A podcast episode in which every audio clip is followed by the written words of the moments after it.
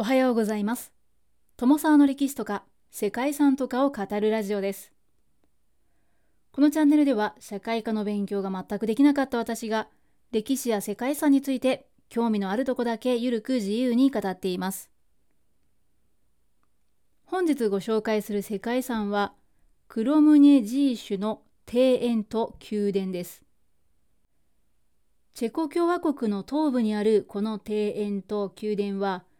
オロモーツの司教がこの地に居城を構えたことで建設されたものです。現在チェコで5番目に大きな都市であるオロモーツはかつてチェコ東部モラビア地方において最大の町として栄えていました。世界遺産のあるクロムネジーシュはチェコで最も美しい都市の一つと言われているんですけれどもその15世紀末にオロモーツの司教が築いた庭園群と宮殿はバロック様式の風格のある邸宅と庭園が一体となって見事な景観を作り出しています。また保存状態も良好です。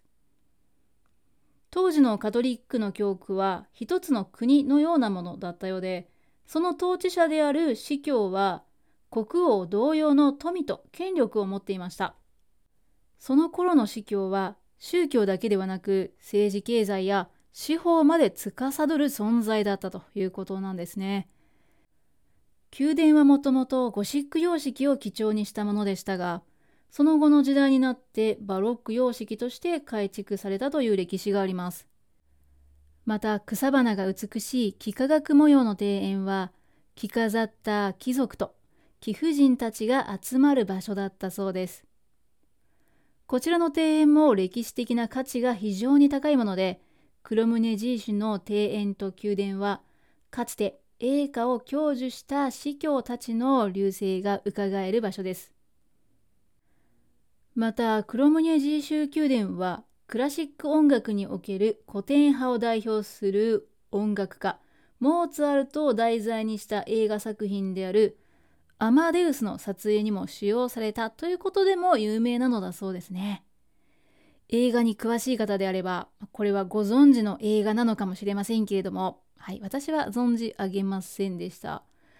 どんな作品かなと思って見てみたんですけども、あらすじは非常に面白そうだなと思ったので、機会があったら見てみたいですね。はい、少し話がそれてしまいましたが、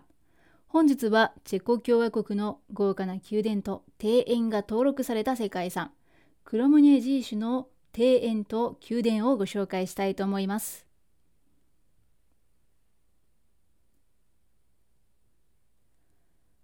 この番組はコーヒー沼で泥遊びパーソナリティ翔平さんを応援しています。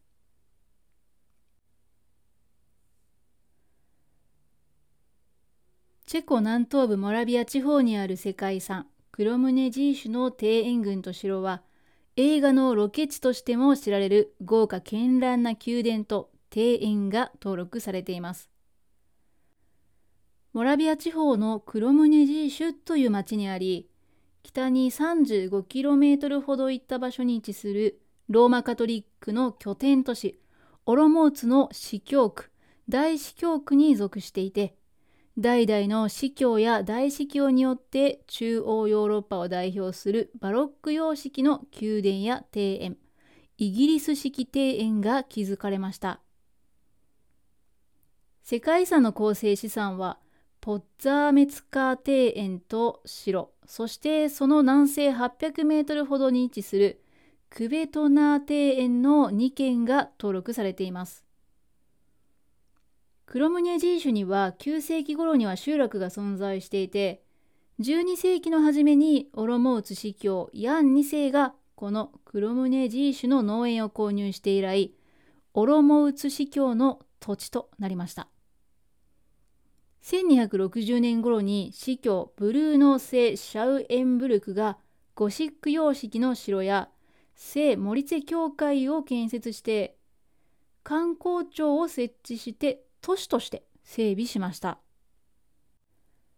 その後1497年に司教に就任したスタニスラフ一世トゥルゾがクロムネジーシュの近代化に着手すると城をルネサンス様式で改築しました。また花壇や果樹園、菜園からなるポッザーメツカ庭園が創設されました。ですが1618年から1648年の30年戦争に巻き込まれて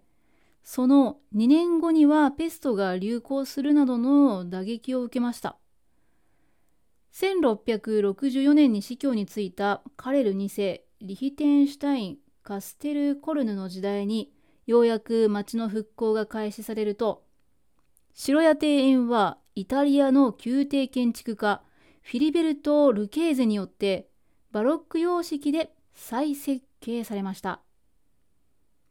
ポッザーメツカー庭園についても運河や池、噴水、彫刻などを配してドラマティックに演出されてさらに城の南の湿地を利用して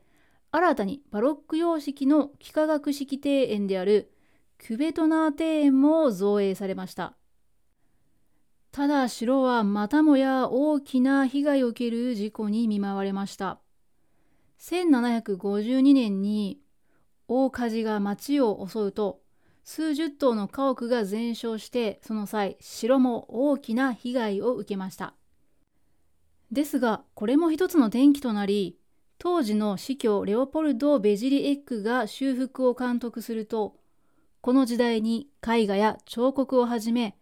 数多くの芸術作品が集められて中央ヨーロッパ有数のコレクションが誕生しました。庭園はその後19世紀にかけて改修されてポッザーメツカー庭園は大改装の後にイギリス式の風景式庭園に改められました。一方、クベトナー庭園の幾何学式庭園はそのまま維持されています。城の本館にあたるクロムニェジーシュ宮殿は中央に中庭を持つ建物で17世紀の半ばにバロック様式で築かれました。宮殿は荘厳なバロック様式で彫刻や絵画を含んだ複雑な空間が特徴でまた広大な庭園は迷路のように作られています。クロムネジーシュ宮殿の中心的な部屋は1848年にオーストリア帝国の政権議会の会場となりました。豪華な天井画とシャンデリアで飾られていて、中央ヨーロッパでも随一のロココ空間となっていて、宮殿のメインホールとして使用されています。他にもバロック様式やロココ様式のフレスコ画や彫刻、絵画で彩られた美しい部屋であったり、代々の司教や大司教の肖像画が並ぶギャラリーなどがあり、数々の芸術品を見ることができる場所となっています。15世紀から19世紀のヨーロッパ絵画のギャラリーは、プラハ国立美術館に次いで重要なギャラリーだというふうにも言われているそうです。また宮殿には旧図書館、新図書館、トレゾロベ図書館、そしてレスニ図書館という4つの図書館があって、世界的に貴重なシャボンであったり、初期活字印刷物を含めて約9万冊が所蔵されているそうです。城には塔があり、登ることもできて、城の塔からはクロムネジーシュの街を眺められます。そんな大司教の城の裏手にはイギリス式庭園のポッザーメツカー庭園が広がります。ポッザーメツカー庭園は庭園というよりは森のような規模で東京ドーム約10個分の庭園で3つの湖や小川、遊歩道や小さな動物園まであるそうです。19世紀にそれまでのバロック庭園を改築して造園されたイギリス式庭園で自然に配された落葉樹や針葉樹草地や池の各所にイオニア式の列柱が立ち並ぶ神殿やパビリオンなど多くの名所が点在しています。クロムニェジー州の旧市街の西側に世界遺産に登録されているもう一つの庭園クベトナー庭園があります。この美しいバロック式の庭園はヨーロッパの中でも特に美しいというふうにも言われていてフラワーガーデンとも呼ばれています。バロック様式の幾何学式庭園は485メートル ×300 メートルほどの土地が直線で整然と区画されていて庭園の中には温室があり熱帯や寒帯の植物が伝統的な方法で栽培されています北西の位置に立っている建物は八角形のロトンダで天井画が美しいことでも有名です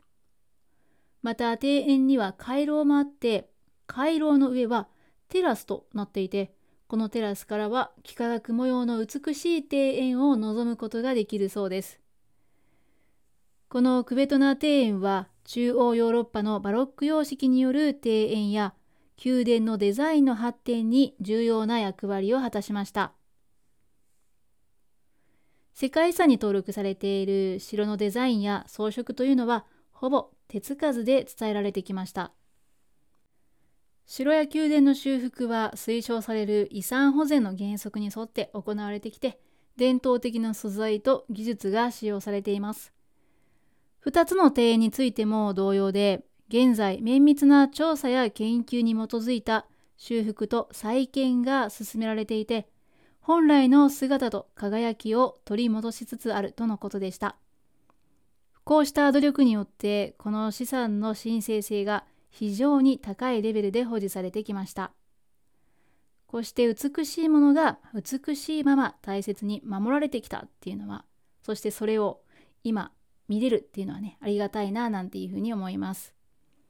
ということで本日はここまで。チェコ共和国にあります美しい庭園が特徴的な世界遺産クロムネジーシュの庭園と宮殿をご紹介しました。最後までお聴きいただきましてありがとうございます。では皆様本日も素敵な一日をお過ごしくださいね。友沢でした。